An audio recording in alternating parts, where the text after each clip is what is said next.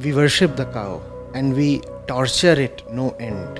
When people talk about desi gai ka doodh, desi gai ka ghee, they do not even know what they are doing to the creature they call as mother. Put a noose round her neck, leash her to a pole or something, or to a nail, and then keep milking her. Artificially inseminate her, and then leave her to her fate once she becomes old and infertile and dry? Is this the kind of behavior you mete out to your mother?